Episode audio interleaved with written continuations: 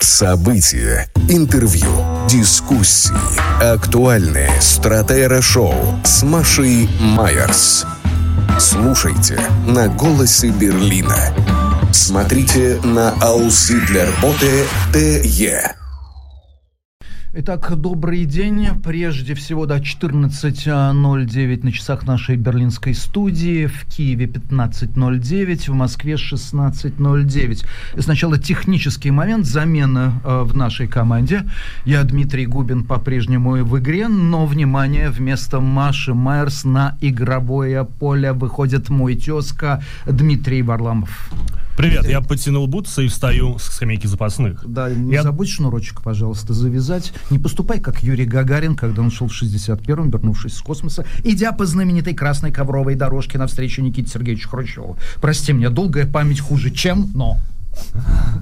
Да, действительно так. И давайте сразу перейдем к новостям, потому что к этому... Одну секундочку, Дима, прости. Сначала, угу. чем мы сегодня будем заниматься, а затем действительно перейдем к новостям, потому что есть новости из Гааги, хотя вовсе не те, которые хотелось бы слышать всему прогрессивному человечеству. Через час к нам присоединится Алексей Козлов, директор организации Freies Russland, то есть «Свободная Россия».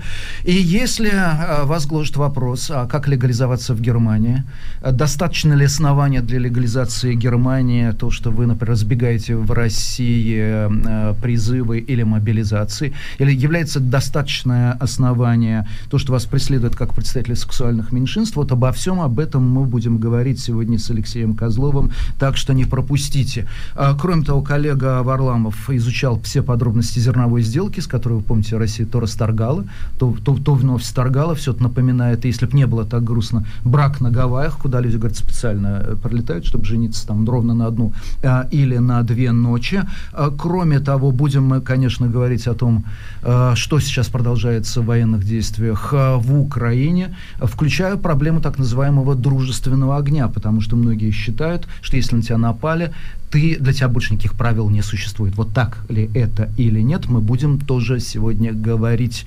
Так что, пожалуйста, следите за нами, либо в прямом эфире радиостанции «Голос Берлина», либо в прямой трансляции сайта auszitlerbote.de, ну, э, либо уже, на, э, уже в YouTube. Итак, э, Дима, свежайшие новости – это... Это Гага. Э, суд буквально несколько минут назад постановил, что ракета, которая была выпущена в 2014 году в, ию, э, в июле, которая попала в малазийский Бонг, была выпущена со стора- с той территории, которая находилась под контролем Российской Федерации. Это значит, скорее всего, то, что суд э, признает э, Российскую Федерацию виновной в совершении этого, этого действия. Стоп. Значит, одну секундочку. Пока у нас есть у нас... факт, признает или нет. Пока, да, пока факт. Именно в эти минуты продолжается оглашение. Э, что мы знаем вот конкретно на сегодняшний момент, то что именно с той территории, которая была под контролем Российской Федерации, оттуда была э, выпущена ракета. Э, мы дальше ждем, что какова будет судьба четырех человек, которых э, суд в Гааге выдвигает в качестве обвиняемых. Это три гражданина России, среди которых э, Игорь Стрелков или Игорь Гиркин, а также э, один гражданин Украины, который сражался в э, войсках так называемой ДНР. Я думаю, в течение даже этого выпуска мы услышим новые сообщения из Гааги, и тогда уже станет более понятно, к какому роду, какому вердикту принесет, придет суд, и будут, и какое именно наказание э, будет вынесено тем людям, которых этот суд обвиняет в э, совершении этого правонарушения. Ни один из них, разумеется, на суде в Гаге не присутствует. Да, никто из них не присутствует в суде. То есть решение, если будет вынесено заочное, пока все, что мы знаем, мы можем точно опираться на решение э, суда э, в Гааге, что не, не, все, что нам до этого говорил диспетчер Карлос, э, летевшие, летевшие рядом параллельные истребители, что там еще приснилось э, после тяжелого алкогольного э, сна этому самому человеку, который, который вел «Однако», или как называлась эта дивная программа, и который в пресс-секретарях какого-то сейчас нефтегазового гиганта. Да и бог бы, э, впрочем, с ним. Итак, версий больше нет, кроме одной. Это БУК, и он запущен с той территории, которая в тот момент запуска контролировался российскими войсками. Есть у нас новости из тюрем. Угу. Две. Одна от Алексея Навального. Надеюсь, уже прочитал его свежий пост. Он да. в Инстаграме и по соцсетям сейчас широко расходится. Итак, э, Алексей Навальный, многие, кстати, спрашивают, как Алексей Навальный, содержа, э, находясь в тюрьме, может передавать на свободу э, свой свободный глаз. Очень просто, через адвокатов, потому что Алексей, э, Алексей Навальный решился посещений по закону, положенных с женой, сейчас мы узнаем почему, а, но адвокат к нему обязан пускать, поэтому пускают. Итак, цитирую Навального. «Поздравьте, преодолел еще одну ступень лестницы тюремного нарушителя». Навальный, соберитесь, идем на совет ваших воспитателей. Так я узнал, что у меня есть совет воспитателей. Ими оказались пять угрюмых ментов и блондинка с ярко-красными острыми ногтями длиной сантиметров семь. К ней я на всякий случай старался близко не подходить, боялся. Ожидался, что объявит нечто вроде «Решено за ваше плохое поведение, сейчас вам вырвут сердце». Но было не так плохо. Осужденный Навальный, там ведь на... осужденный. Дим, говорят, да. Я думаю, да, все-таки российская традиция судопроизводства, она очень вольно относится к выбору ударения в словах. Ну, это профессионально, это типа камбуза, да, у, у моряков.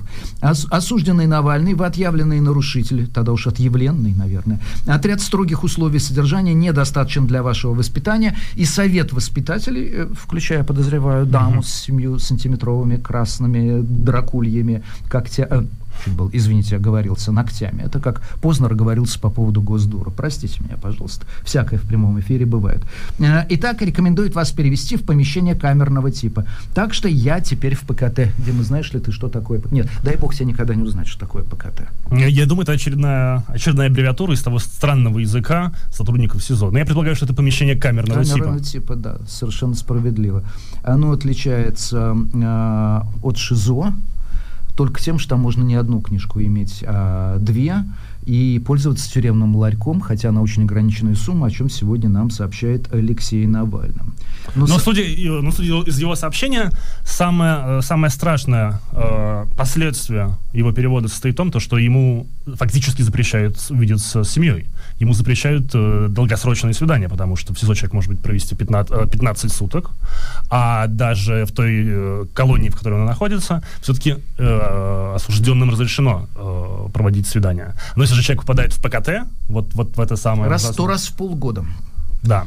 А, то раз в полгода, а не э, 4 месяца, как он ожидал по приезде в зону. Вот так вот тянется время. То есть полное, конечно, ощущение, что Навального убивают таким образом, таким медленным э, издевательским способом. Начинаешь верить, что записи с камер видеонаблюдения, которые у Навального абсолютно э, всюду дают потом посмотреть одному жителю Кремля, который вот, ну, продолжает традицию товарища Сталина. Знаешь, угу. ночью кино посмотреть. Новую, новую серию с Навальным, понимаешь, привезли. Нет, это было бы весело, когда не было бы так грустно. И у нас появились некоторые обновления по поводу, по поводу событий в Гаге, по поводу суда над, э, над людьми, которые якобы организовали, которые, которые предполагается, что организа- сбили малазийский Боинг. Э, суд постановил, что речь идет о не международном вооруженном конфликте, и то, что ракета была выпущена именно с территории не под контролем Российской Федерации, а под контрольной ДНР. Вот именно в таких формулировках голландские судьи э, выступают по этому процессу. Да, спасибо большое. Мы сегодня, видимо, вообще будем несколько раз прерываться, когда будем получать э, свежие, свежую информацию из Гааги. И вот э, я не знаю, насколько ты внимательно следил с продолжением истории с попаданием ракет, так хочется в скобках добавить э, ракеты, потому что менялась там постоянно одна и две ракеты на территорию Польши. Следил? Да, конечно, потому что за, за этим трудно не следить, когда это, это до сих пор, видимо, является одной из, из ключевых европейских тем, тем более э, и не только европейских, потому что сегодня э, в США, в Вашингтон Пост вышла статья, в которой э, авторы поговорили с, видимо, с американской разведкой, источники, естественно, имена не называются, и Вашингтон Пост не может подтвердить, что это была украинская ракета. Там э, прошла, да, такая информация. Первой, кстати, сообщила CNN. Информация заключалась в том, что самолет НАТО отслеживал траекторию упавшей э, в поле ракеты. Об этом сообщил источник, э, сослались на представителей военного альянса НАТО э, в самой CNN. Разведданные с радиолокационными следами были предоставлены НАТО и Польше. Добавил он, вот почему, собственно, разговоры о том, что эти ракеты были запущены советской стороной, советской стороной. Я пытался долго вычислить, если это ракета С-300, знаю ее дальность полета, пытался вычислить, откуда там запускали ее. Получалось, что с корабля в районе острова Змеиный, хотя вроде в районе острова Змеиный никаких российских кораблей в последнее время не наблюдалось. И скорее всего, и мы помним, как осторожно сделал заявление президент США по этому поводу. Он э, сделал это в Индонезии, помнишь, да, uh-huh. эту формулировку? Что мы будем внимательно следить за этим. То есть никакого обвинения российской стороны не было. И, похоже, мы имеем дело, э, как, как, как, как это будет... Э, хочется, хочется сказать голосом из глупого анекдота, как это будет сказать по-немецки «дружественный огонь». А, freundliches Feuer. Видимо, так. Friendly fire, можно сказать это по-английски. Но я думаю, все участники боевых действий по всему миру понимают это слово, и уж скорее всего, и вероятнее всего они с этим сталкиваются, и понимают, о чем идет речь. В том числе, как вот мы сейчас видим, подобные события случаются и э, в конф, э, во время войны на территории Украины. То есть, говоря э, не голосом, но используя лексику Марии Захаровой, э, highly likely – что все-таки эти ракеты, это старые, это э, С-300, это разработка 70-х годов. То есть 50 лет не исключено, что ракета какой-то сопоставимый с 50 годами срок пробыла на складе, как она там управляется, в каком состоянии все механизмы. По всей видимости, э, эти ракеты это самые э, крупные ракеты по количеству штук на вооружении российской армии. И, у них нет недостатка, у российской армии нет недостатка именно в этих ракетах. Mm-hmm. Но, но, но эти же ракеты есть, естественно, у, у, у украинских военнослужащих, потому что это наследие. Но это не так, естественно, наследие... что был раздел, да, там имущества военного. И напомню, что С-300 это ракета, которая класса Земля-воздух, которая используется в зенитных э, реактивных комплексах противоракетных э, в том числе. Э, и э, что российскими войсками часто именно эта ракета переделывается в ракету класса Земля-Земля. Ну, вот отсюда не очень большая точность попадания, плюс-минус там 400 метров, как говорят военные. Это вполне допустимо. И получается, что тогда Польша попала под дружественный огонь. Скажите, а ничто в этой ситуации не смущает? Или ничто не заставляет тебя задавать вопросы? Мы ждем реакцию Киева. Да, мы ждем э, реакцию Киева. Потому что э, есть два типа поведения, когда попадаешь под дружественный огонь. Э, я не знаю, нет, у нас есть аналоги в истории, когда ситуация была не просто тут два человека попали э, в дом, попали в сельхозчасть Польши, двое убитых. Кстати, должен сказать, что э, Джо Байден сразу сказал о двоих убитых. Угу. А, и это огромная трагедия. И дальше началось огромное количество спекуляций. Ну что вы, это два человека, посмотрите, сколько убито в Мариуполе, сколько убито в Херсоне, сколько погибло вообще в целом на Украине. Это начинается давняя, совершенно Достоевская история. Ну что такое одна старушка на фоне счастья всего человечества или права сверхчеловека делать то, что угодно. Были такие аналоги, когда сбивали военные гражданские лайнеры и так далее, и так далее, и так далее? Да, да, были. Мы помним и избитие советского Боинга, э, из, и корейского, корейского Боинга, Боинга на, на территории Советского Союза. Но Советский Союз э, всячески отказывался признать свою вину. И летчик, который нажимал на кнопку старта ракеты, угу. он, по-моему, свою вину так и не признал. Да, да, насколько я помню, он действительно не признал. Были также и случаи из э, не такой давней истории, это буквально пару лет назад, э, на, э, возле Тегерана был ракетой, был сбит украинский самолет, украинский гражданский самолет. Так и Тегеран как себя повел. И Тегеран в итоге, не сразу, не день в день, но все-таки признал э, свою частичную ответственность за то, что это несчастный случай, был действительно несчастный случай, произошел на, рядом с столицей государства. И выплатил компенсацию? А, да. Значит, еще раз, дружественный огонь – это признание вины, это принесение извинений и это выплата компенсации. Собственно, это то, что, по моему слабому разумению, определяет конвенциальность войны в том числе. Правила войны есть, правила в отношении военнопленных, существует, да, там какая действует Женевская конвенция. Да, Женевская да. конвенция в отношении военнопленных. Военнопленных нельзя подвергать пыткам, нельзя унижать, нельзя морить голодом, нельзя убивать. А, вот что говорит Женевская конвенция, хотя пунктов там гораздо больше. Так что правила ведения войны существуют. И то, что на самом деле осуществляется вне этих правил, вот это рассматривается как военное преступление, в том числе сознательное убийство, например, гражданских лиц. В том числе, да, вот, э, кстати, я не знаю, как, как быть ситуации, когда люди отказываются признавать свою вину. даже если в этом не было умысла. Вообще признание вины в отсутствии умысла, по-моему, лучший выход из любой такой тяжелой э, ситуации. А, ну что ж, а, хотя, повторяю, Украину можно понять, потому что обстрелы за прошедшие сутки с нашего прошлого эфира, они продолжались по всей территории Украины. Поправь меня, если я не прав, но э, воздушная тревога объявлялась всюду, за исключением Крыма, uh-huh. по всей территории Украины. А, и были, э, были жертвы, и многие говорят, что это вот почерк Суровикина, когда того человека, которого называли мясником Алеппо, когда ракеты сыплются по всей территории, когда никто не знает, куда это прилетит. И Владимир Зеленский опубликовал достаточно жесткие кадры о попадании ракет в город Днепр. Так. где человек смотрит из машины и видит, как, э, как фактически рядом с домом появился огромный огненный шар. И, естественно, э, украинцы следят за тем, что происходит. И пока Владимир Зеленский не прокомментировал обстрелы, но прокомментировал их в форме видео что тоже достаточно красноречиво. Э, да, это красноречиво, но мы не, не можем сказать. Я вот буду повторять и повторять ту плашку, которая стояла на сайте «Эхо Москвы», когда «Эхо Москвы» дорабатывала свои последние дни после начала войны, что в условиях продолжающихся военных действий у редакции нет возможности оперативно подтвердить или опровергнуть ту или иную информацию, и мы просим вас с вниманием относиться и с определенной внутренней поправкой к информации, сообщаемой той или иной стороной. У нас тоже нет возможности объяснить вам, когда вы видели взрыв, что прилетело и откуда прилетело. Хотя первая эмоция – назвать во всем виновных того человека, которого вы уже заранее обвинили виновным, или ту сторону. Вот у нас нет возможности показать вам, точнее, объяснить то, что происходило реально, но у нас есть возможность показать вам, как это происходило эмоционально, когда ты отправляешься в гараж ремонтировать собственную машину, и вот тут неожиданно начинается – Сука, взорвалась нахуй только что. Две ракеты, блядь. Ебать его в рот. Блядь, еще летит, сука.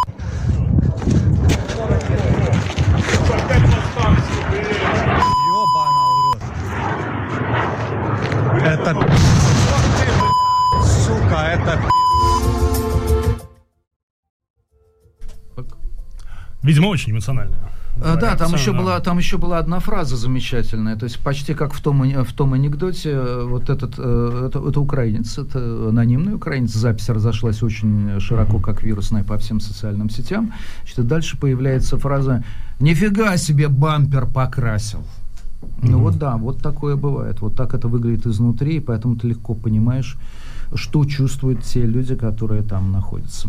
Э, и еще одна тема, если уходить с крупного плана на общий, это зерновая сделка. Я знаю, что ты следил за ее перипетиями.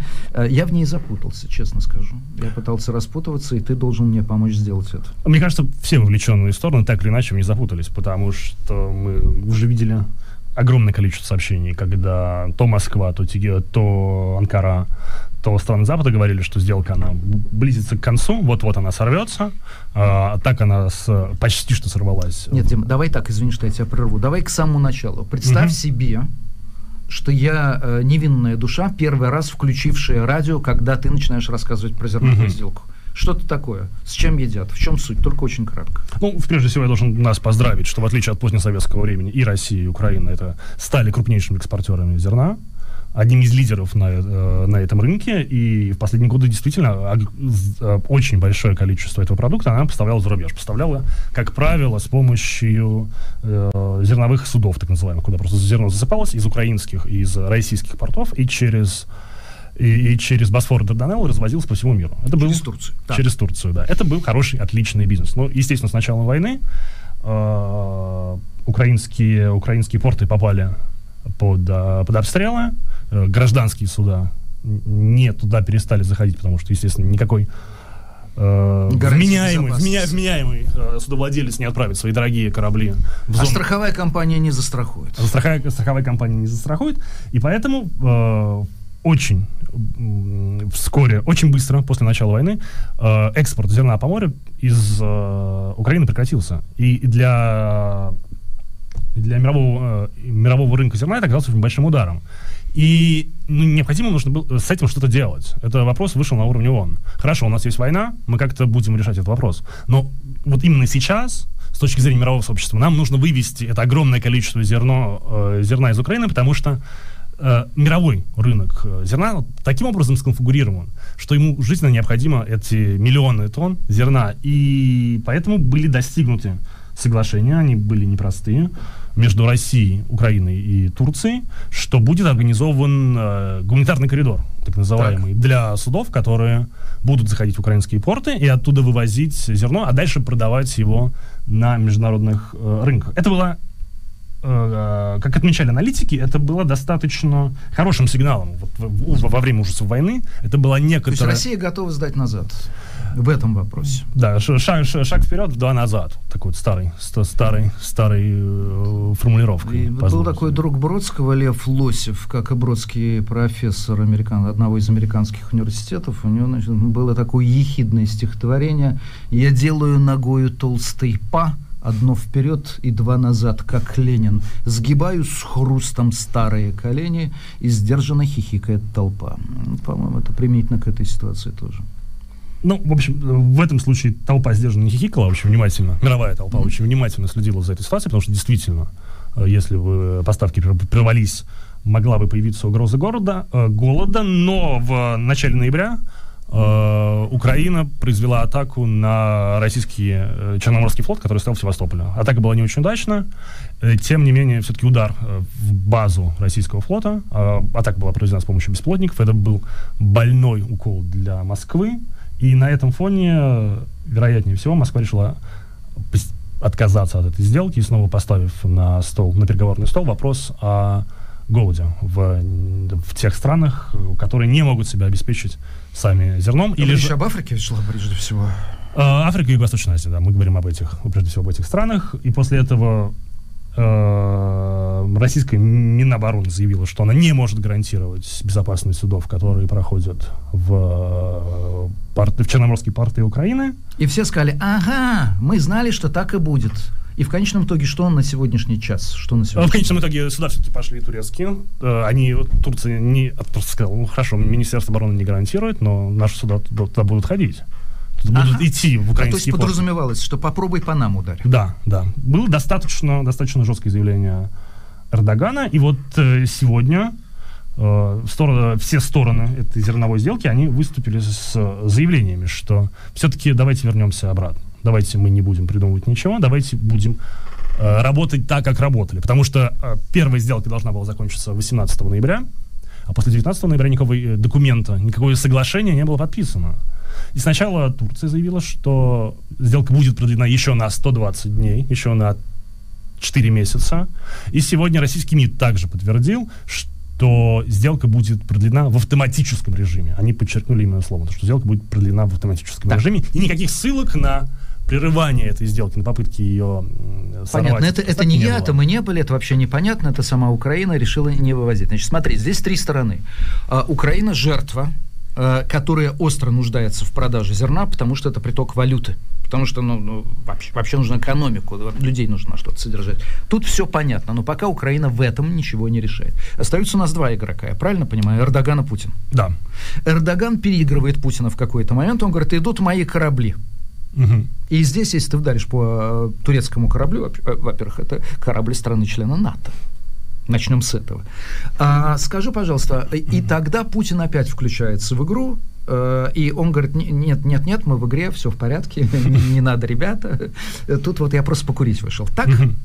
Да, в целом так. Ну, давайте мы еще а, отметим, что для Турции это исключительно важно, потому что все-таки Эрдоган это сторонник, скажем так, неортодоксальной экономической политики, финансовой политики. Он в стране ужасная инфляция, это 83%. Вот все наши истории, то, что в Германии выросла инфляция почти на 10%, в России примерно такие же, э, так, такой же показатель, это меркнет в сравнении с Германией. И, и, естественно, инфляция в первую очередь бьет по ценам на продуктам. И Эрдогану просто необходимо как можно быстрее завести дешевое зерно из Украины, из России, из других источников, из, из, из других стран-экспортеров. По-моему, Эрдогану нужно каждый день включать э, после утреннего намаза песню Гребенщикова «Пой, пой, лира», про то, как на улице мира. Помнишь, там «В меня попала мартира», а потом умерла. Подразумевается, что умерла на 83% лира. Спасибо большое.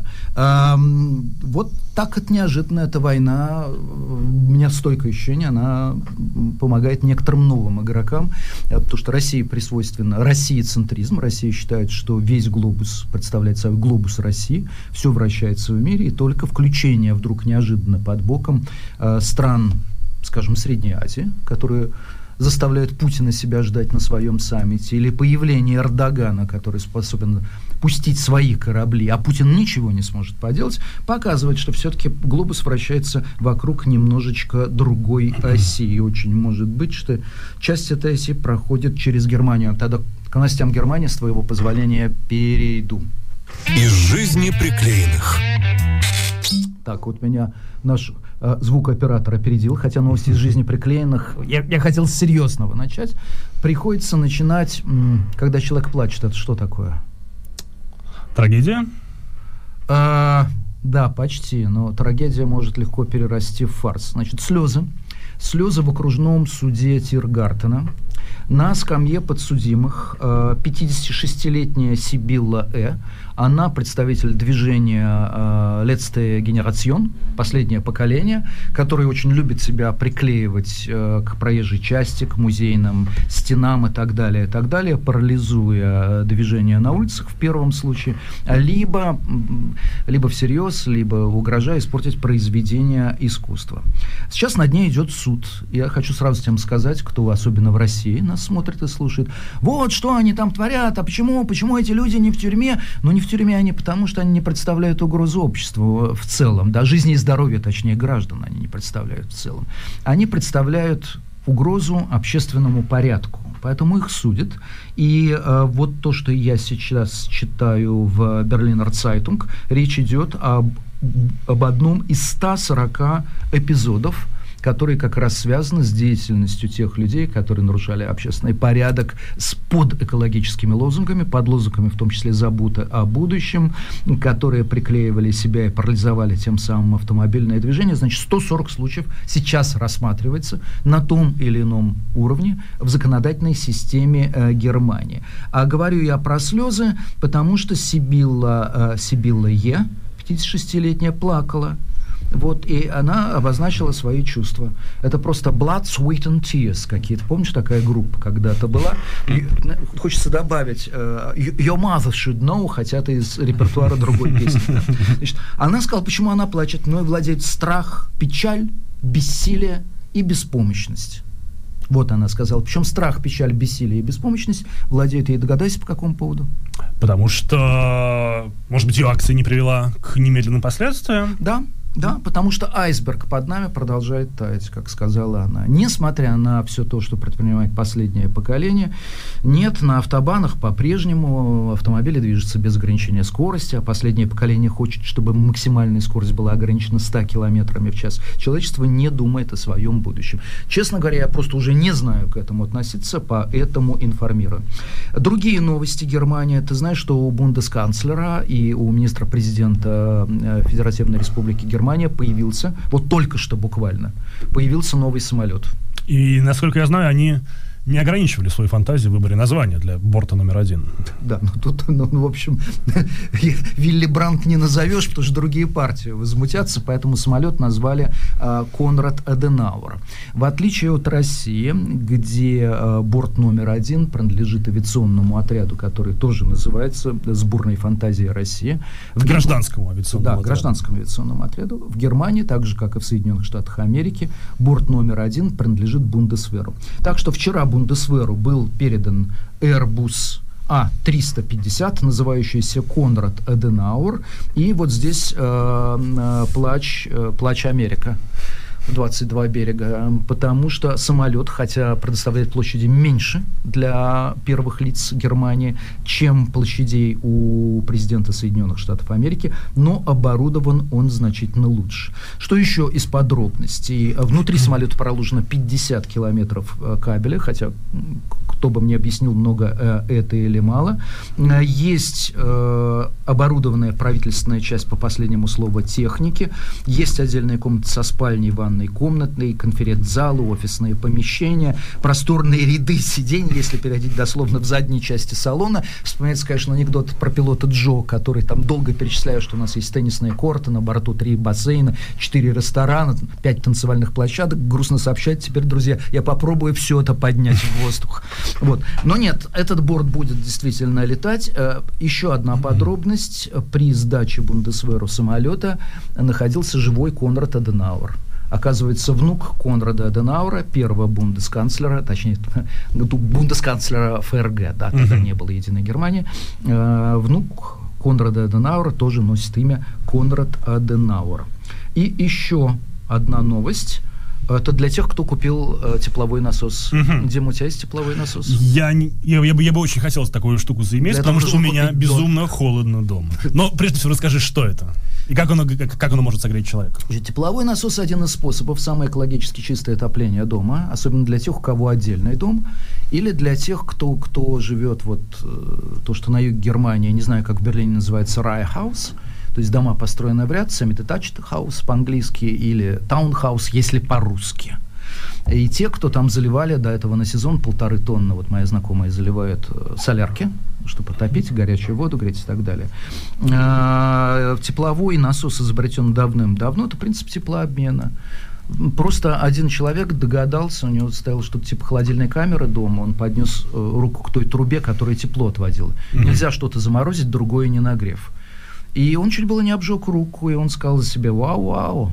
А mm-hmm. если этим обогревать помещение? Вот по этому принципу работают любые теплонасосы. А И поскольку... вот давай теперь от физики перейдем к экономике. К почему? Почему это а, Объясню почему. Тема дня, Потому что, да, тут две вещи. Во-первых, почему теплонасос жутко экономичен? По одной простой причине, что температура Земли, она всегда ведь э, выше, чем, чем зимой там будет какие-нибудь 12 градусов. Следовательно, их можно прокачивать в комнату. Вот для теплового насоса мощностью 10 киловатт необходим участок земли 20 на 20 метров с уложенными туда трубами, поэтому это достаточно дорого, но к эксплуатации дешево. А почему хороший день? Потому что ты знаешь, вот передо мной свежий номер, последний точнее номер, газета «Редакция», редакция э, «Берлин», также редакция Германии, Рейнская газета, угу. где как раз большая статья «Новые компенсации за газ и свет» дают подробнейшие, я не буду углубляться в детали, объяснение, как будет компенсироваться либо в декабре, либо в начале следующего года расходы на свет э, и газ в Германии. И получается, Дима, что... можно я попрошу тебя одним словом, как они будут компенсироваться? Они будут компенсироваться. И переходим... Те, кто раньше тратил много, э, им пропорционально и компенсируют. А те, кто тратила мало с тепловыми насосами, им тоже пропорционально компенсируют, то есть мало. И вот был тут так, наз, так называемый э, саммит э, продавцов тепловых насосов, там присутствовал министр экономики Хабак, насколько я могу понять. Он сказал, нет, ребят, тем, кто купил теплонасосы, для них будет отдельная статья, им тоже будет хорошо компенсировать. Угу. Ты пошел покупать теплонасос, надеюсь? Да, да. Мне кажется, моя, моя мечта будет исполнена.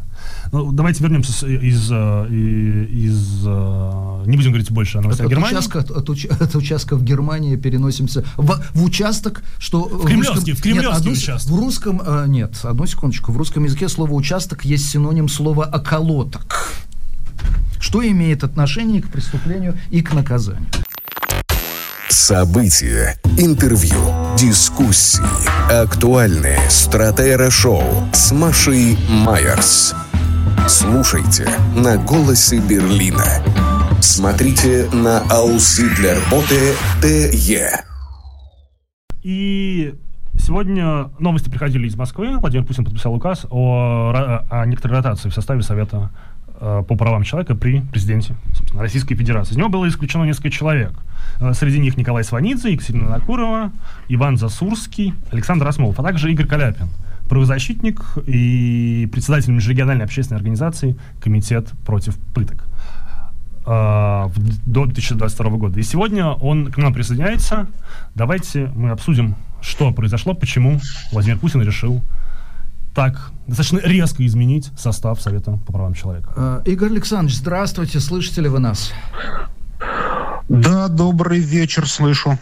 Игорь Александрович, бога ради, не, не, не пугайтесь. Я голосом Германа из «Пиковой дамы» должен сказать, хотя вы отнюдь не старуха графиня. Ну, просто, понимаете, к сожалению, историческая память заставляет предположить, не, не, не предположить, вспомнить, что век назад, когда человека лишали какой-то государственной должности, как Бухарина, например, вслед за этим следовал его переезд. Да, да. У вас, видимо, столь же долгая память. У меня к вам вопрос, не боитесь ли вы? А, ну, бо бояться я уже давно перестал. Мне вроде как по, по возрасту, по, по, по сроку службы не положено. Вот. А на самом деле, на самом деле, я с вами не совсем согласен в том, что чего-то такое вот резкое и неожиданное произошло.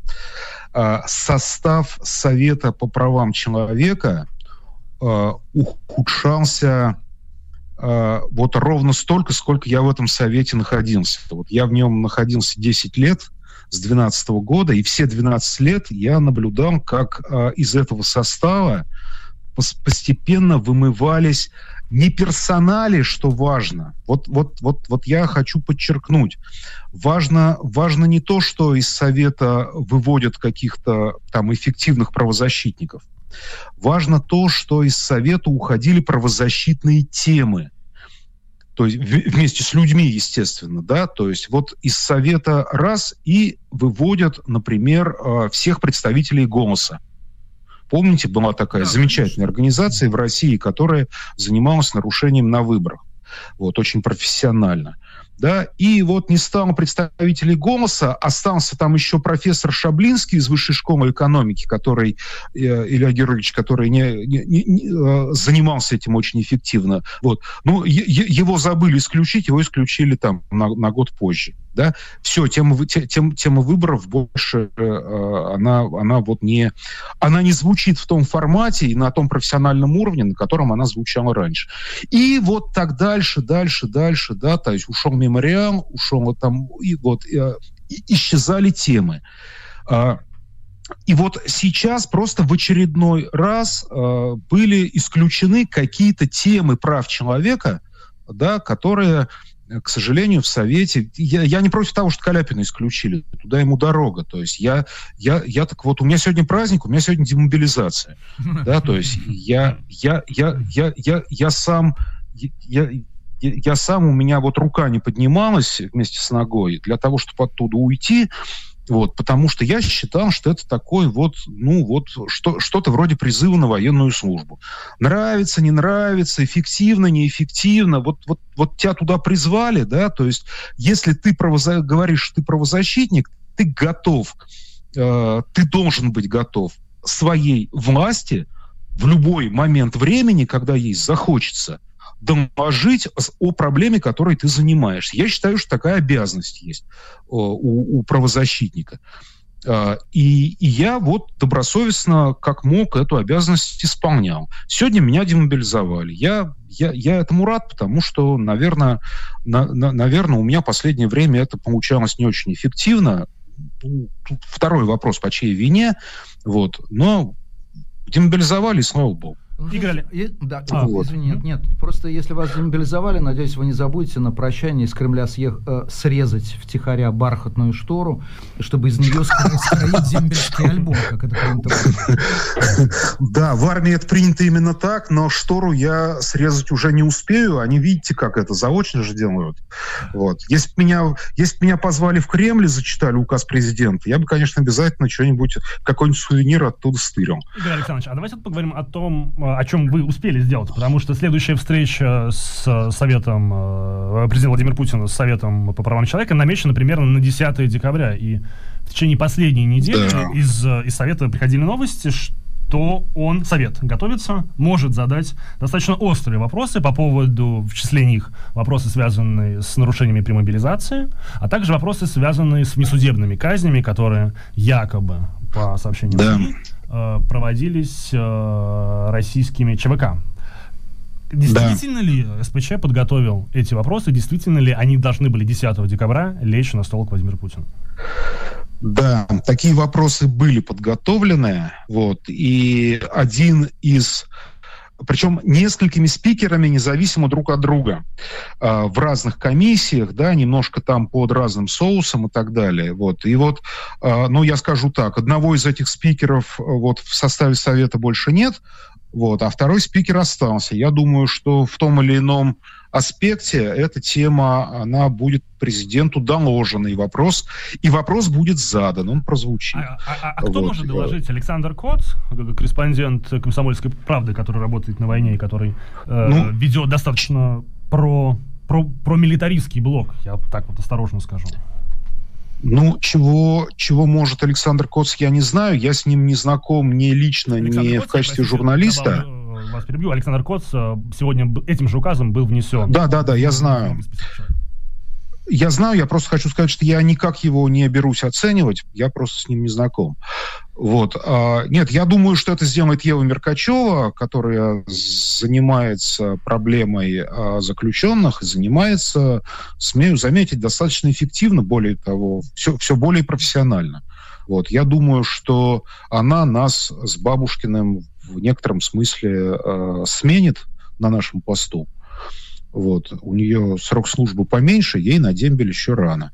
Вот. А я думаю, что вот всякие безобразия, связанные с э, использованием э, осужденных э, в боевых действиях, вот, ну и, и, и инцидент с казнью одного из них, вот, она эти вопросы поднимет. Да. А вы сказали, что из Совета по правам человека при президенте исключались не столько персонали, сколько темы. Объясните тогда, пожалуйста, какая тема стояла за историком и моим коллегой, мы работали вместе довольно долго, Николаем Сваницы. Какая тема за живущим сейчас в Америке Иваном Засурским, это внук знаменитого декана журфака МГУ Ясана Засурским. А какая тема стояла за Александром Осмоловым, психологом по профессии, как мы знаем? Охотно, охотно. Могу сказать. А, Николай Карлович Сванидзе. А, на ближайшей встрече с президентом. Собирался, насколько я знаю и надеюсь, что не открою а, большой тайны, поднять тему фактически лишения огромной части российских граждан их гражданских и политических прав. Он собирался поднять тему так называемых лишенцев, как это при Сталине э, называлось. Иноагент? То есть у нас сейчас э, это э, вот в том-то и дело, что появилась целая, это уже не закон, как когда-то было. Вот раньше был закон об иноагентах. Сейчас у нас целое законодательство о э, э, законодательство лишенцах, вот, наверное, так его можно обозвать. Да, у нас там и иностранные агенты, и какие-то там аффилированные лица, и какие-то лица зависимые от э, чего-то там, от влияния э, вот я, я, я, я уже даже точно не помню, как это все называется, да, и по каждой группе вот таких вот лиц там свой набор ограничений, э, э, каких-то, в том числе принудительных мер, Э, очень, очень странных, да, там типа э, обязательства э, стать субъектом экономической деятельности, да, зарегистрироваться в качестве индивидуального предпринимателя и какой-то как, куча там всякого нагромождения бреда, вот, и, и, и, и фактически, фактически это означает, что примерно 15, а, может быть даже больше миллионов российских граждан, которые а, не согласны с властью по поводу каких-то важных э, политических вопросов, да, по, по, по целому ряду таких вопросов, вот, они весьма серьезно ограничены в своих политических правах. Так, это А понятно. иногда Да, и гражданских. А, а, И об этом, об этом Сванидзе собирался говорить президенту вот через неделю, да, там через две. Да, ну откуда Путин узнал Да. о том, что у Сванидзе в голове? Тут ни у кого вопросов не, не возникает. Понятно, что все мы чипированы, там прямая связь, наверное, и так далее. Хорошо, а, а Засурский чем не угодил, Иван? Он сейчас занимается исключительно вопросами охраны окружающей среды и всемирного потепления. А, знаете, Засурский, а, во-первых, а, ряд документов а, последнее время подписывал, которые ну, подписывали всякие вот, э, вот, вот, вот эти вот потенциальные, потенциальные лишенцы, да, вот, типа Евдокимовой, Сванидзе, Каляпина, вот. В общем, он, он связался с плохой компанией. Вот, я думаю, я думаю, вот за это и пострадал.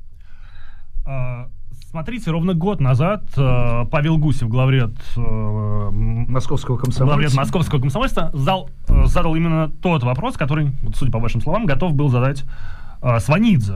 Что делать с иноагентами? Не пора ли э, несколько либер- либо либерализовать это законодательство в этой области? Но Владимир Путин кивнул головой, и ничего ровным счетом сделано не было.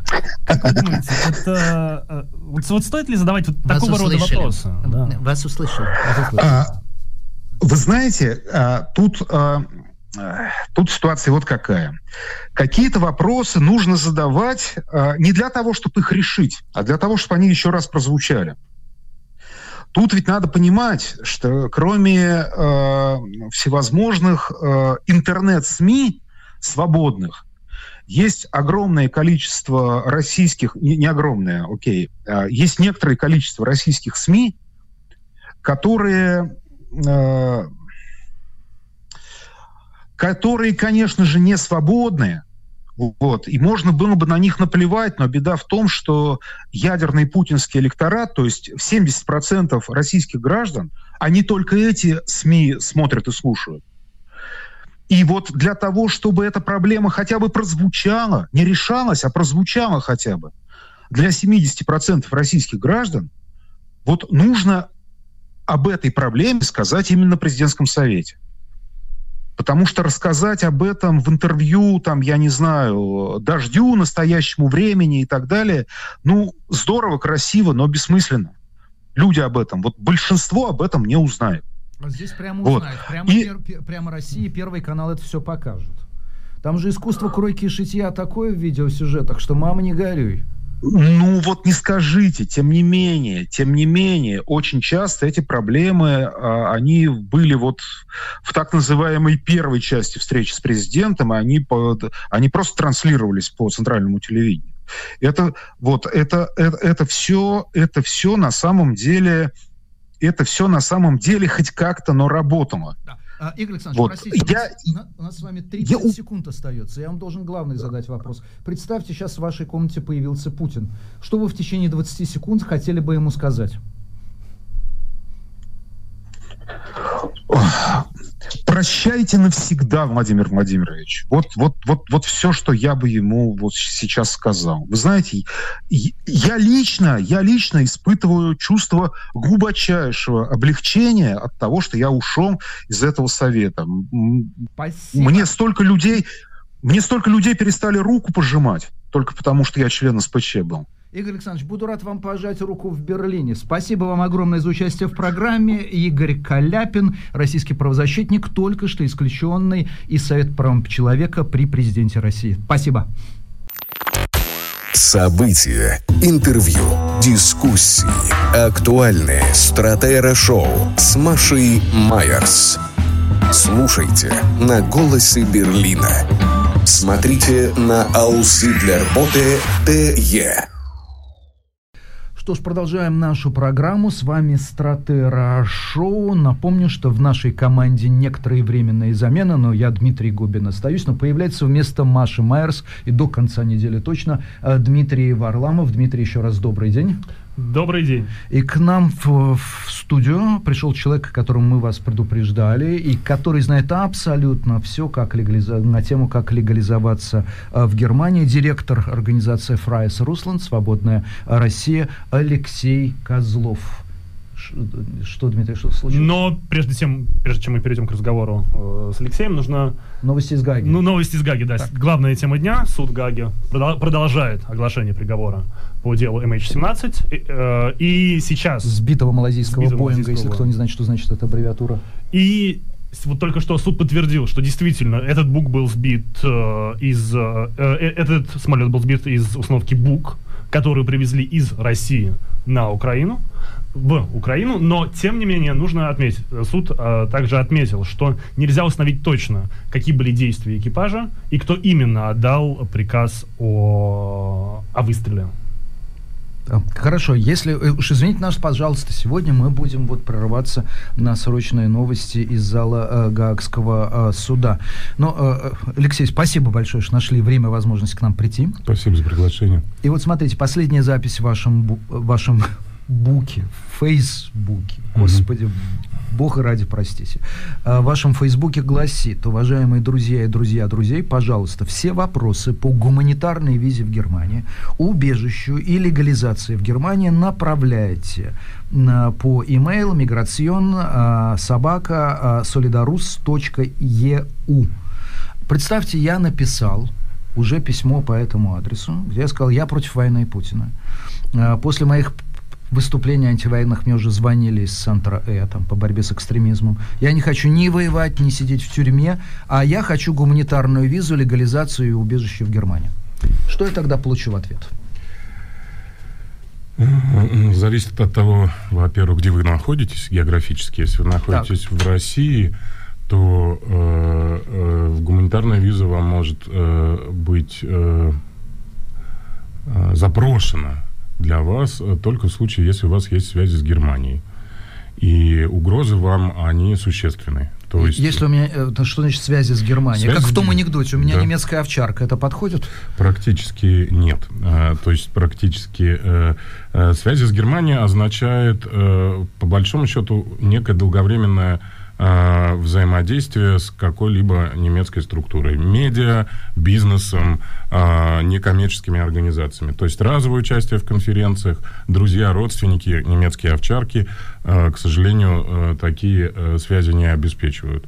А, Вот. И, соответственно, ваше э, преследование должно быть существенное, потому что у нас масса обращений в связи с мобилизацией, когда люди считают, что у них уже есть преследование только от того, что они уехали из страны, опасаясь мобилизации. Нет, этого совершенно недостаточно. Речь идет либо о потенциальном возможном преследовании, например, если вы блогер, журналист, который э, пишет э, э, правду, да, э, пишет, э, называет войну войной э, и э, описывает ситуацию, какова она есть. И здесь просто вопрос э, времени, когда случится э, дискредитация да, российской армии или там э, фейки о ней и так далее, и э, за ним придут.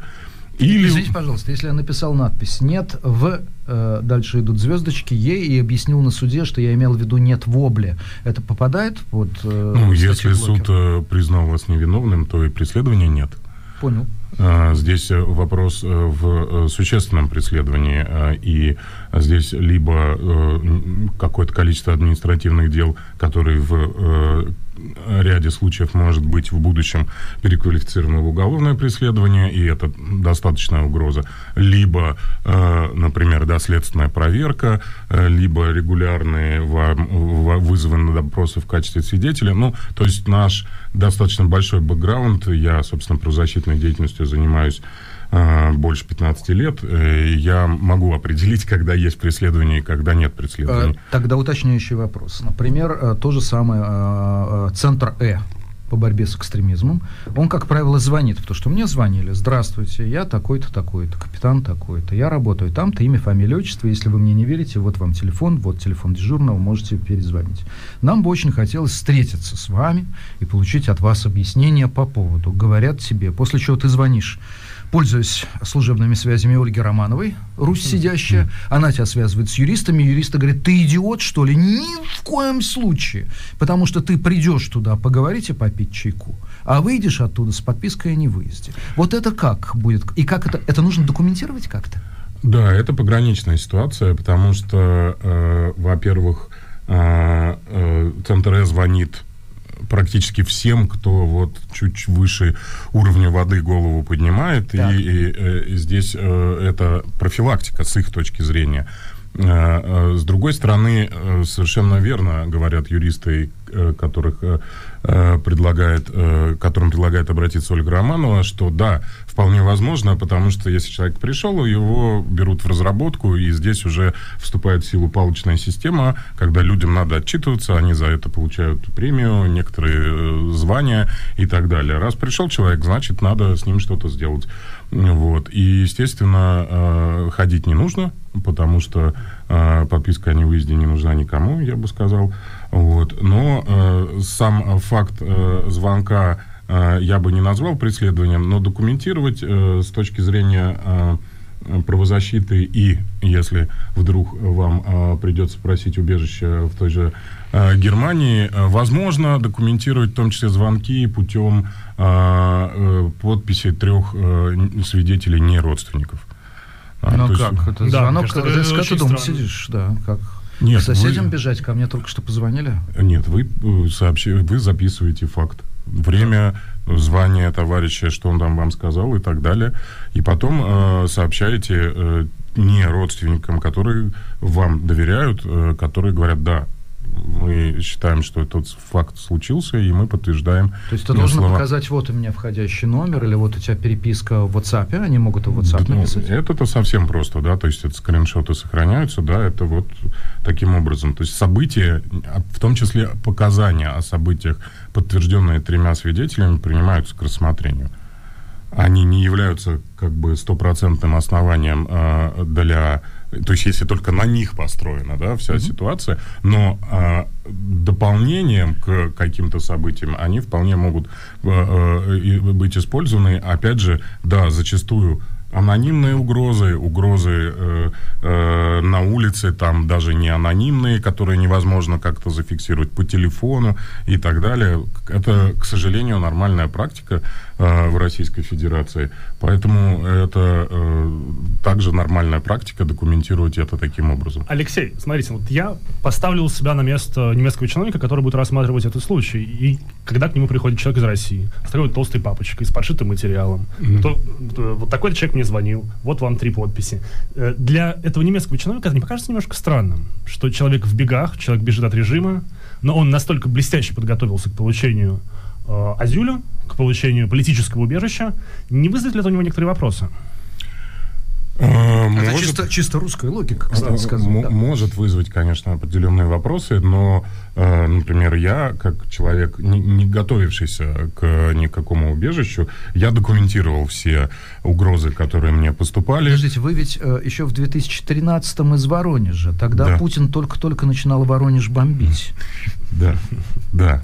Абсолютно верно. Да, в 2013 году мне э, поступали анонимные угрозы по телефону. Э, 9 раз нам отказывали в возбуждении уголовного дела. Мы 9 раз направляли э, протест в прокуратуру, но потом уже надоело. Я уже в Германию уехал. И, снима, и снимали копии с обращений? И да, да, конечно. Так. Это вот прям есть целая э, папка с этим всем. Э, то есть, в принципе, э, э, я как правозащитник считаю, что в том числе нужно исчерпывать существующие методы. Да, я знаю, что прокуратура неэффективна, я знаю, что э, суды также встают на сторону там следствия и так далее. Но, тем не менее, обращения я э, направлял, даже в, в этих случаях, и там даже до чего-то продвинулись. Сначала они не могли определить, чей номер, потом они не могли определить, э, где этот человек находится и так далее. Ну, то есть, ну, в, в итоге дело э, не случилось, но тем не менее, да, то есть я в, в этой части и не только в этой, я документировал, всегда документировал, и это производит в том числе впечатление в, на правоохранительные органы, которые себя совершенно по-другому ведут, когда знают, что ты э, так же следишь за ними, как они за тобой. Так, но я хотел бы разобраться до конца в этой ситуации. Я не уверен, что я вас правильно понял, что есть определенные профессиональные группы, например, журналисты и блогеры, хотя в, наше время, в наше, в наше время любая овчарка, не обязательно немецкая, является, по-моему, уже блогером. Неприлично быть Йорком и не иметь своего аккаунта в Инстаграме. Да? А, правильно я понимаю, что есть определенные профессиональные группы, которые как бы полуавтоматически или автоматически могут претендовать на получение гуманитарной визы в случае релокации в Германию. Или я неправильно понял, или нужно непременно и для этих групп, чтобы существовало условие наличия долговременных связей с Германией. Э, Это как это два критерия, не связанных друг с другом. Мгм. То есть первая принадлежность к определенным группам, Мгм. а вторая связи с Германией. То есть, да, принадлежность к определенным группам. Это, ну, группы там трактуются достаточно широко, потому что э, мы используем то, что а, а, мы получили в коммуникации нашей с а, МИДом и МВД, и они там называют, например, а, а, представители академической среды. да, то есть э, журналисты и блогеры. Что значит представитель академической среды? Это э, пр- преподаватель, это аспирант, это м, человек, который учится в магистратуре. Я, э, как правозащитник, трактую это широко. Я считаю, что все названные являются представителями академической среды. Так же, как там на- написано представители э, э, культуры. Да, то есть также те, кто занимается культурными проектами, я их считаю, э, трактую в их пользу. Дальше уже дело не мое, да, то есть если кто-то из э, немецких чиновников скажет, ну нет, вы неправильно трактовали, ну я считаю, что э, мы должны содействовать в защите как можно более широкой э, части российской э, прогрессивной публики. И таким образом это. Но это не всегда возможно, потому что в ряде случаев люди не принадлежат никакой группе, но у них возможное потенциальное преследование существует. Да? Просто человек там сам по себе, не блогер, не этот, но у него там антивоенная пози- позиция, и он там ее как умеет, так и выражает. Вот. Но требование выполнения второго условия иметь связи долговременные с Германией сохраняется для представителей этих групп? Да. К сожалению, это одно из э, серьезных препятствий в, именно в этом, потому что на самом деле не так много людей имеет вот такие связи, о которых я сказал, э, с Германией, и это автоматически ограничивает круг э, тех, кто э, сейчас уже э, либо получил, либо получил согласование для получения гуманитарной визы, либо потенциально может. То есть я бы сказал, что я вижу, и, э, глядя на цифры, которые мы уже знаем, и ну, потенциально это порядка двух тысяч человек, ну, может быть, двух с половиной тысяч. Двух тысяч человек из Воронежа или Нет, из Российской нет, из Федерации? Российской Федерации. Всего? Всего, да. К сожалению, вот так. То есть, это слушай, 2000 человек, которые получили э, политическое э, убежище, которые нет. сейчас находятся в процессе. Нет, э, э, это э, моя оценка. На данный момент мы имеем информацию, что порядка тысячи человек либо получили гуманитарную визу по параграф 22.2, либо ее им согласовали. То есть они э, не обратились еще или обратились в консульство, но в Еще не процессе получили. там не получили ее физически. Вот. Въехало гораздо меньше, чем э, получила или получила согласование. Потому что, собственно, процесс э, сдвинулся с мертвой точки только в июле 2022 года. Хотя обсуждение дош- до этого шло очень активно, но в июле первые люди получили согласование о визах, а потом уже сами визы. То есть, на самом деле, тут не так много времени прошло. Да это я знаю, ко мне спросили, что такое гуманитарная виза, и я, естественно, спросил, ты имеешь в виду визу категории «Д»? Ну, потому что никто никогда про эти гуманитарные визы Ну, не слышал. э, не совсем так. Например, если взять ситуацию с э, гражданами Афганистана, которые сотрудничали с э, Федеративной Республикой Германии, их также вывозили по э, этой же самой визе. гуманитарной визе вот перед этим. Ну, понятно, что это очень узкопрофильное, узкопрофессиональное знание. Да. Алексей, а у меня к вам вопрос по механизму принятия решений. Потому что есть немецкий МВД, который подписывает, выдает эти визы. Нет, прошу прощения. Э, визы э, МИД, а МВД вид на жительство. Вид на жительство. А, Но в любом случае есть э, немецкие чиновники, которые должны верифицировать человека из зарубежных стран, и, вероятнее всего, у них нет достаточной экспертизы, чтобы это сделать, потому Мгм. что там, экспертиза по Восточной Европе, по Афганистану, ну, это далеко не каждый чиновник ей обладает. И каким образом, и, насколько я понимаю, вот на- в этом моменте приходят э, коммерческие немецкие организации, различные э, объединения гражданских активистов, которые помогают. Каким образом устроено вот это вот облако э, некоммерческих организаций, которые предлагают свою экспертизу для немецких чиновников? Э, Несколько инициатив и некоммерческих организаций, э, такие как наша, Freies Russland и Solidarus, мы сейчас как двуликий Янус, единый в двух лицах. Э, э, там, например, «Репортеры без границ». Есть очень э, активная инициатива «InTransit». Также «Русь сидящая» этим занимается. Их формирующееся европейское юридическое лицо. Да, сидящая, она все-таки российская инициатива. То есть э, каким образом это происходит? Э, мы обрабатываем запросы, которые к нам в этом направлении приходят, мы э, верифицируем их, мы говорим, да, мы считаем, что ваш кейс соответствует, или мы считаем, что не соответствует, тогда мы его не принимаем в обработку.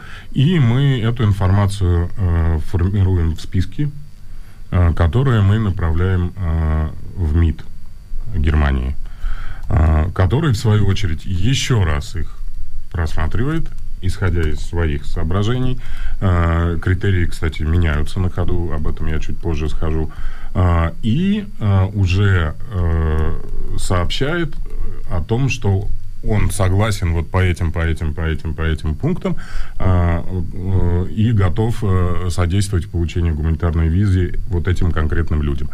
А по другим людям он нам задает дополнительные вопросы, и мы собираем дополнительную информацию, если она возможна собрать. А по третьей категории он говорит, нет, мы с вами не согласны, мы считаем, что мы не можем предоставить этим людям гуманитарную визу, пусть они, если их так хочется легализация в Германии, э, иным образом.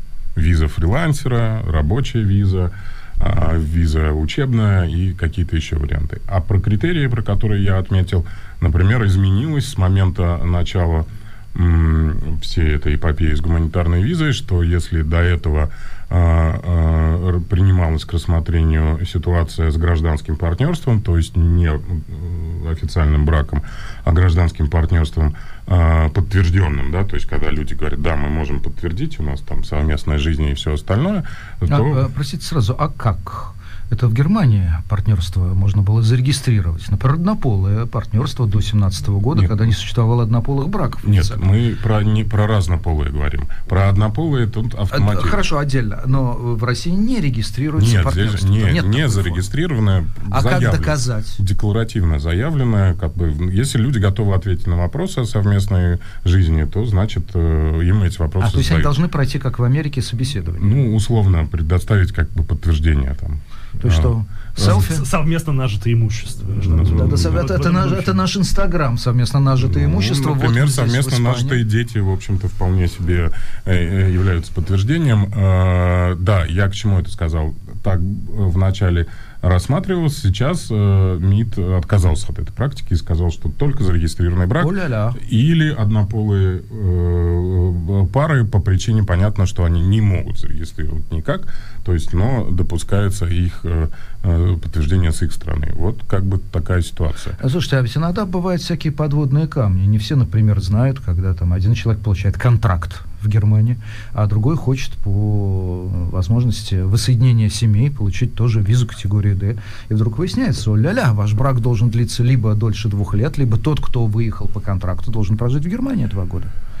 Совершенно Здесь верно. то же самое действует правило э, в случае гуманитарных виз. В случае гуманитарных виз это вот буквально месяц этому, этой ситуации, когда угу. мы стали получать отказы для партнеров. За, Даже за если мы можем доказать, что мы прожили вместе 10 лет. Вот, да. Даже если у нас есть дети. Э, с детьми пока случаев не было. Э, ага. Да, и это я вопрос задал, и на что МИД сказал, вот давайте по мере поступления будет случай, тогда мы готовы рассмотреть это, э, эту ситуацию. Понятно. Но э, то, с чего я начал, первый вопрос, там было три вещи упомянуты. Э, значит, уважаемые друзья, запросы по гуманитарной визе, если uh-huh, нам рассказали, uh-huh. по убежищу и по э, легализации в Германии.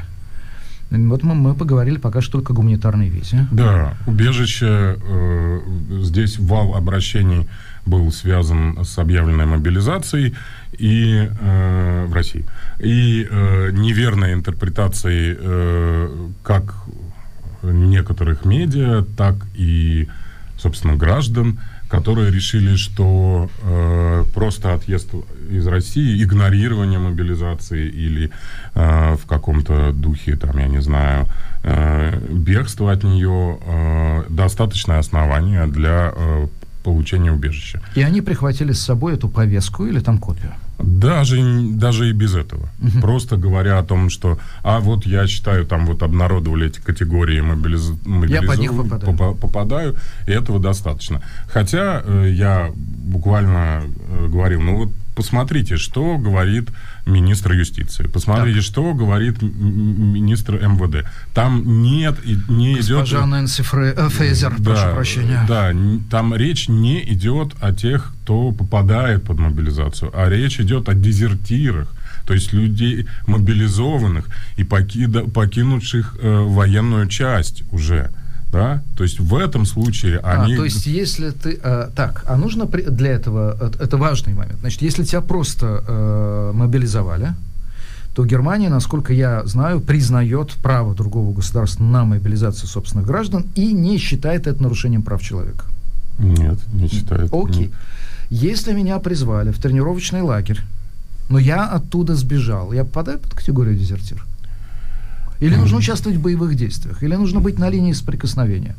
Что такое... Можно вас прерву да. по поводу участия в боевых действиях, потому что срочные новости из Гаги. Да, прошу прощения. А, Нидерландский суд в Гаге признал Игоря Стрелкова виновным в крушении Боинга в Донецкой области и убийстве 298 человек. Другие обвиняемые Сергей Дубинский и Леонид Харченко также признаны виновные. А вот четвертый подсудимый Олег Пулатов был оправдан. А, и суд не нашел а, обвинения против него, что они были достаточно веские. Так, окей, детали тогда потом, возвращаясь. Но, Алексей, у вас прибавляется работа. Вы Гиркин Стрелкова согласны его права защищать?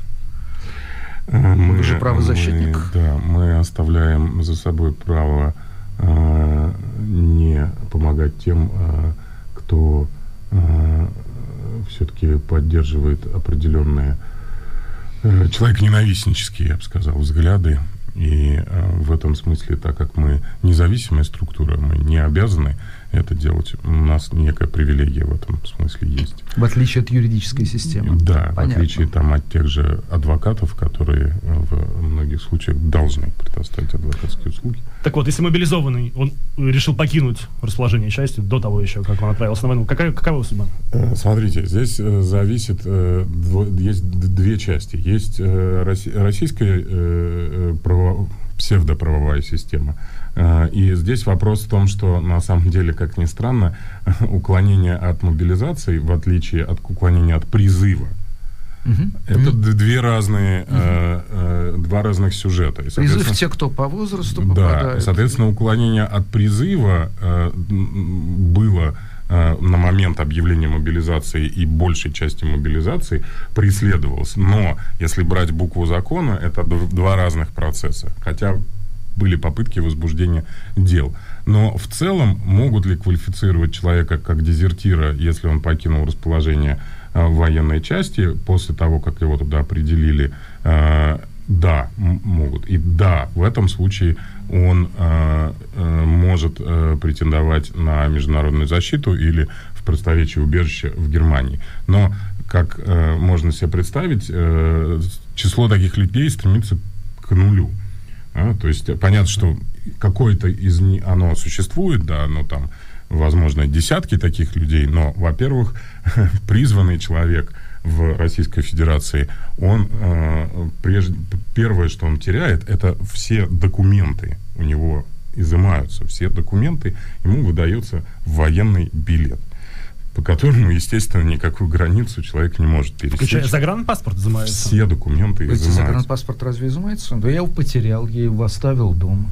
Нет, ну, если вы его оставили И он дома... аннулируется тогда. Э, вот, если вы его оставили дома, то гипотетически может быть произойти сбой, но это вам надо Э, как бы попасть сначала в часть, потом из нее домой, э, домой потом, ну хорошо. А потом мы... на лед Финского залива, который не аннулируется в холодные зимы. Вот. Тропа известная, нахоженная, там, глядишь, сначала шалаш, а потом более комфортная недвижка. Да, так что вот э, единственное мне в этом всем сюжете непонятно, почему и зачем э, э, наши господа министры, э, госпожи, господа, вообще об этом начали говорить, при условии, что они Так прекрасно... Наши, наши, наши, значит, одну секундочку. Наши Тут это стар- немецкие, Нем- да, так, немецкие. Э, господин Бушман и господа э, Фрейзер, Фрейзер. э, прекрасно понимая, что речь идет максимум там о каких-то десятках людей, в лучшем случае, в целом, и единицах, которые смогут добраться до Германии. Но при этом их вот это э, два интервью э, и э, растиражированные, и в том числе кусочками, э, неправильным образом интерпретировали, вы- вызвали просто бурю обращений, приездов, обращений за убежищем в Германии безо всяких оснований на его получение и так далее. И этим мы до сих пор занимаемся. Признаюсь, в моей личной истории я тоже наступил на грабли, разложенный Бушман. Вот. И здесь э, мы просто... э, я сделал специальный эфир, у него там почти 10 тысяч просмотров, э, чтобы объяснить, что нет, нет никаких оснований, не надо подавать на убежище в Германии, не надо сюда приезжать с не немецкими визами и пытаться получить э, э, убежище. Это только ухудшит ситуацию тех людей, которые это делают. Одну секундочку. Если по поводу гуманитарных виз мы более или менее прояснили ситуацию, то э, по поводу убежища много не ясно. Вы, то есть вы сказали, не надо с немецкими визами приезжать, не нужно получать. Чем отличается получение гуманитарной визы, то есть статус в случае, когда лицо обращается за, получением гумвизы, а от статуса лица, который обращается за убежищем? М- можно ли какую-то иерархию вообще расставить? Что человек приобретает, что он теряет? Э, Что не является основанием для получения убежища, а что является основанием? Или здесь полное пересечение критериев? Во-первых, а самое главное, гуманитарная виза получается за пределами Германии, Так. в России или в третьих странах. И таким образом квалификация дела, по большому счету, осуществляется за пределами Германии. Я могу выехать без, э, в Черногорию, там безвизовый режим с Россией, и там обратиться в Генеральное консульство Германии А, за гуманитарной визой.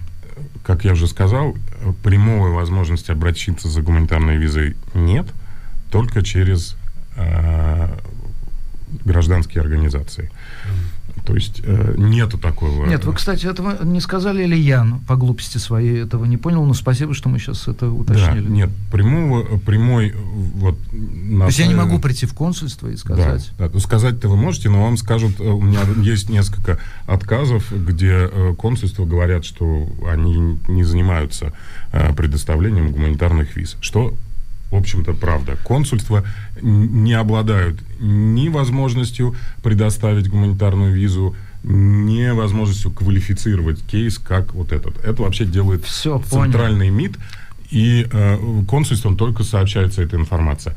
Значит, писать э, migration или миграцион, неважно, как ты это спелир- спелируешь, миграция есть миграция, собака, solidarus.eu, как э, Европейский Союз. Да, совершенно верно. Более того, соответственно, если человек уже приехал в Германию, он не может получить ни гуманитарную визу, ни вот этот вид на жительство, который после нее по параграфу 22.2. То есть это вообще для него в Германии недоступно. В Германии у То него... есть идея, что я приеду по Шенгену, и здесь я Шенген превращу в нечто в другую, это не работает. Нет, это работает, но не в случае... э, это не гуманитарный вид на жительство будет. Мгм. То есть... А в каком работает? Это, да, есть возможность обратиться за убежищем, если есть э, на то основание. И э, я бы сказал, что э, во всех случаях, да, мы работаем с убежищем, ну, почти все мое пребывание в Германии, это почти 10 лет, я содействую э, соискателям убежища и так далее. Это тяжелая очень процедура, психологически и в бытовом смысле. И я бы сказал, что к ней нужно прибегать только в крайнем случае, где, когда действительно есть факты преследования, у вас действительно есть кейс, э, как бы у вас есть деятельность, соответственно, вы это можете доказать, вот, и нет никакой иной возможности легализоваться. Вот тогда нужно обращаться за убежищем. Вы, по-моему, уже третий человек э, за последний месяц. Это последняя была, по-моему, Катя Эрнст, которая говорила э, то же самое что э, убежище, не думайте, это не решение всех проблем, это, это, это, это, это ультима рацио, да, это ультима туля, это последние пределы и последний аргумент. Если ничего другого не остается, ну, вариант плохой. Еще, насколько я понимаю, у убежища есть проблема, если ты начинаешь эту процедуру, ты уже не можешь потом вернуться обратно. Да, с определенного момента э, ты просто попадаешь, ну, собственно, когда тебя признают соискателем убежища, а А тебе достаточно произнести в присутствии полицейского слова «азюль». ну, там немножко дольше, да, то есть ус- условно ты все равно должен написать некий запрос а, об этом, и вот Как ты по- поставил подпись. после этого момента, да, когда этот запрос принят э, к рассмотрению, ну, в смысле, за- забран, там, вот после этого момента фактически невозможен выход из процедуры э, такой вот, что типа, ой, извините, я пошел. Э, нет, ты должен, соответственно, отказаться от, зап- от запроса убежища и, э, соответственно, предоставить э, варианты э, дальнейшего своего поведения. Если до военной ситуации это была, собственно, добровольная депортация. Когда ты говоришь, да, ребят, я что-то погорячился, я больше не хочу убежища, можно я уеду? Уе- Э, уеду из Германии да. или уеду из ЕС? Уеду из Германии, да, но э, это добровольная депортация, когда э, принудительная депортация, то там уже в страну гражданства, а на данный момент э, Германия в страну гражданства россиян, белорусов и украинцев и Не- молдаван не депортирует. депортирует. Вот. Здесь это как бы другая ситуация, там э, попадает в ситуацию за- запрета на депортацию, такое, ну, серая зона. С одной стороны, Надо депортировать, а куда в условиях войны совершенно... И нево- как? И невозможно. да. Непонятно, да. Да, то есть такой не очень определенный э, правовой статус. Вот. Э, очень важный момент, я как бы нужно сказать, почему я говорю про шенгенские визы, э, что если человек запрашивает убежище и у него не немецкая виза, он попадает сначала в дублинскую процедуру. То есть дублинский, согласно дублинскому регламенту э, за убежище внутри Евросоюза отвечает страна, виза которой у человека в паспорте самая длинная в случае въезда по воздуху. Да, если по зем- Самое длинное, поясните, пожалуйста. ну, вот если у него две шенгенские визы, одна э, даже, может быть, там виза D, а другая там виза C. И одна просто длиннее другой, то и это они выданы разными странами, то, соответственно, та, Ну, такое которая- редко бывает. Ну, бывает. Ну, например, э, речь э, в... в, э, Но е- обычно одна виза все-таки самый типичный случай. Шенген, который дает право передвигаться. Э, Было усложнение в связи с тем, что... Ну, сейчас это усложнение дает только Ирландия, но когда Великобритания была членом Европейского Союза, то у человека могли быть две визы Европейского Союза. Шенген какой-то и британская, например. И тогда они соревновались по длине. Какая длиннее, так та и отвечает. Сейчас такая может быть только ирландская, которая как бы тоже отдельная. Да? Есть Шенген, есть Ирландия. Вот, со, со своей э, визовой э, системой. Вот. И, Имеется в виду, как Northern Islands. э, то, что Ир- ой, Ирландия Ольстера или Нет, Ирландия Ирландия? Э, Дублина. Ирландия, Дублина, они до сих пор э, вынуждены, э, у них своя визовая система, потому что Великобритания не э, соглашалась с э, э, устанавливать шенгенскую э, границу в Ольстере. Все понятно. да. И поэтому это до сих пор проблема, но не, не суть важно. Понятно, что для это очень маленькое число людей, у большинства просто шенгенские визы.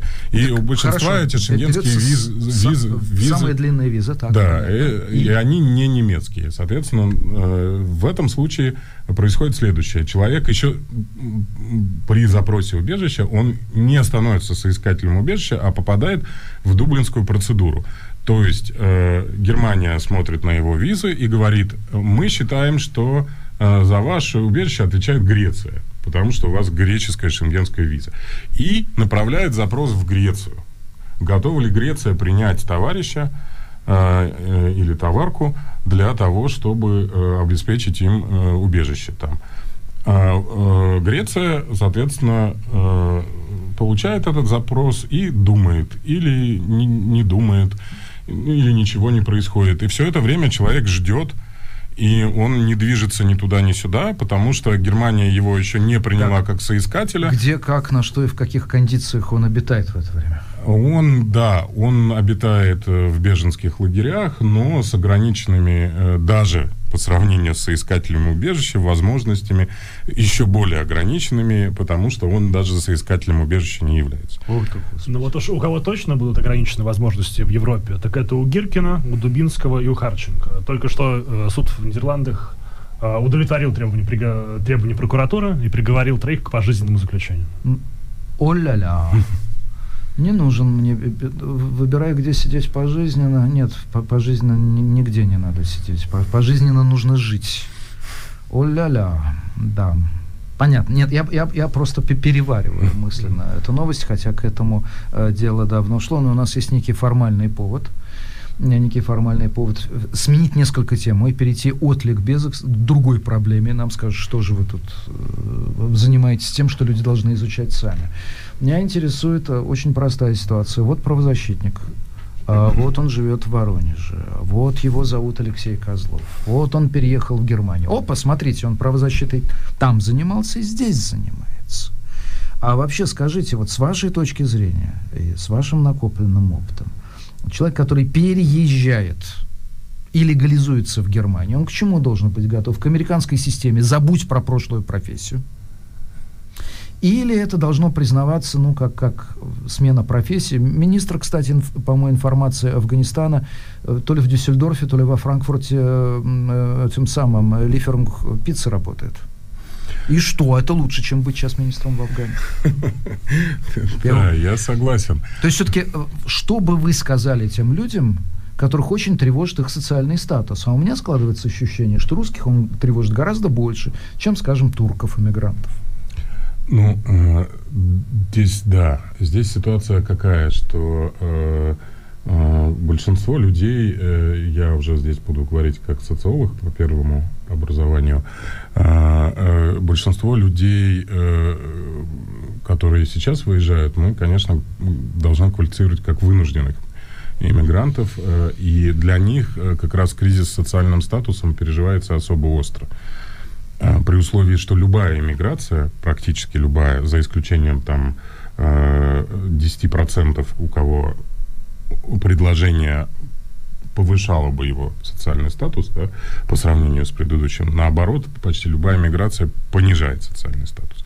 И понятно, что это переживание, когда м, иммиграция вынуждена, она быстрая, без подготовки, статус понижается еще больше.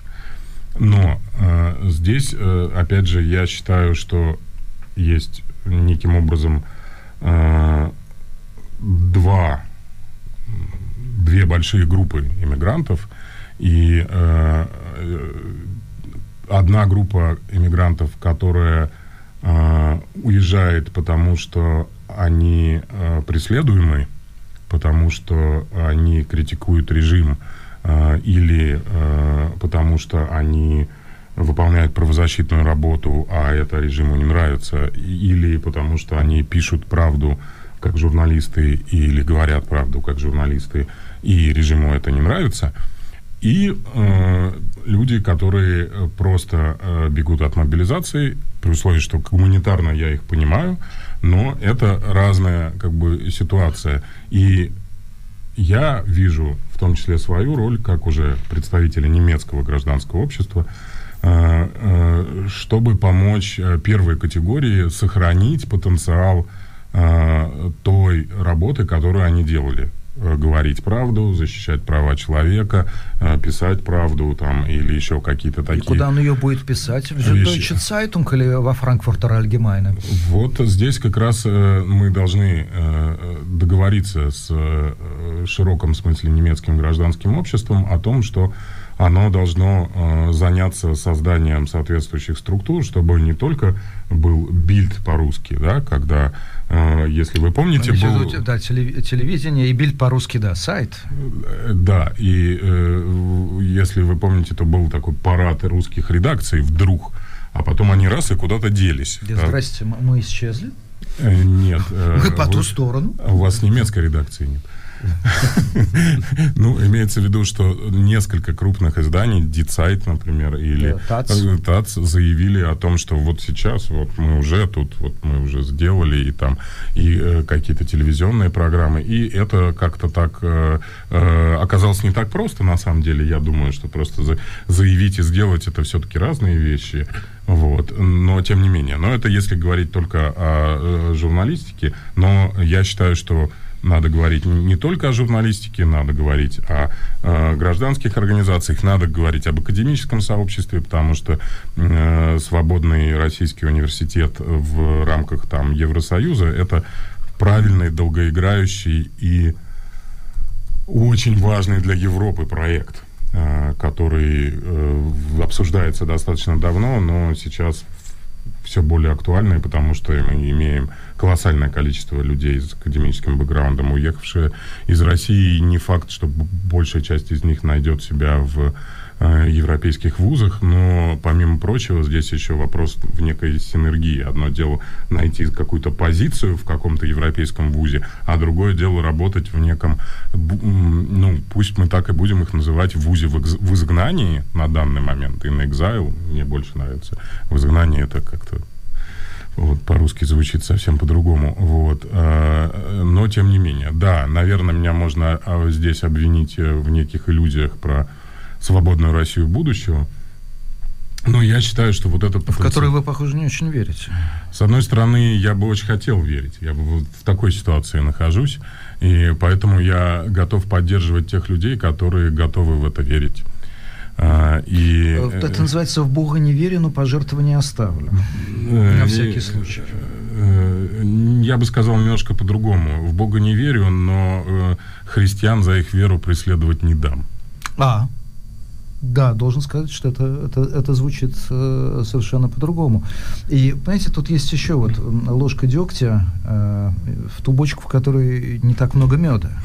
Э, есть эм, э, такой человек из академического сообщества, э, Мария Кондратова, она живет в Париже, она написала лучшую книгу популярную про рака, вот недавно на своем фейсбуке, на который я советую всем подписаться, она опубликовала очень-очень печальный пост о том, что многие из ученых, которых сейчас уезжают, вот не нужно смотреть с высокомерием на тех, кто остается в России. Потому что для них ситуация это не их заслуга, а заслуга тех, кто выбивал для них там позиции и так далее, и так далее. И что это, грубо говоря, на какое-то время. А дальше они получат в Европе конкуренцию или в Америке в сто раз больше, чем у них была в России. И вот тогда они узнают, кто что, по большому счету, по гамбургскому. Не только в том случае, если они будут в университете в Гамбурге, э, они узнают, что они по гамбургскому счету стоят.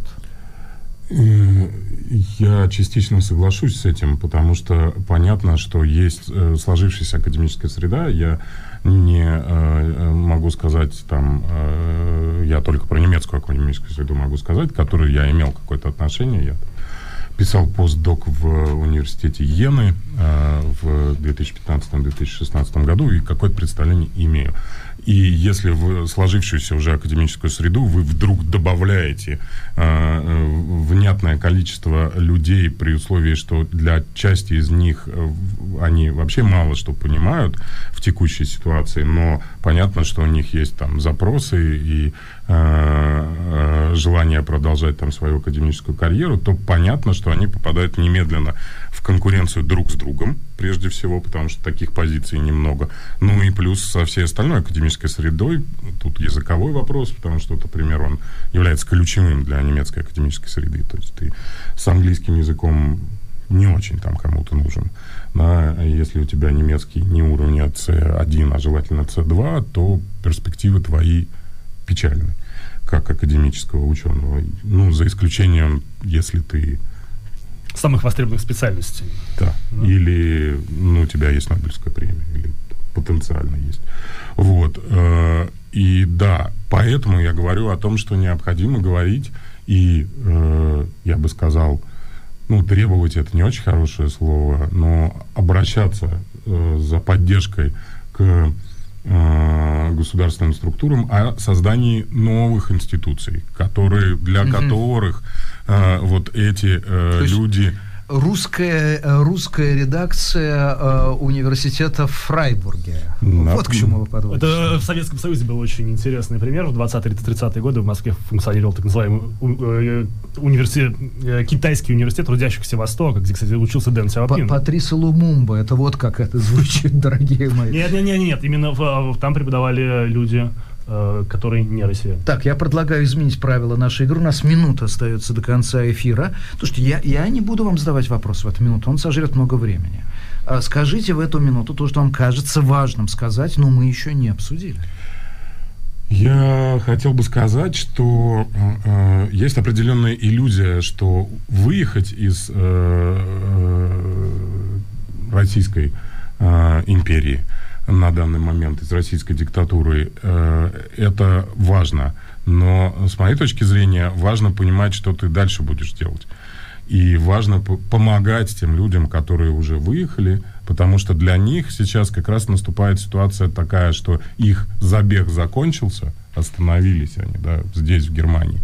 Вот, и им нужно находить э, возможности в этой стране, которая их приютила и которая готова им помогать, найти свою нишу. И это вопрос э, интеграции и вопрос реализации их потенциала. Вот этому нужно содействовать.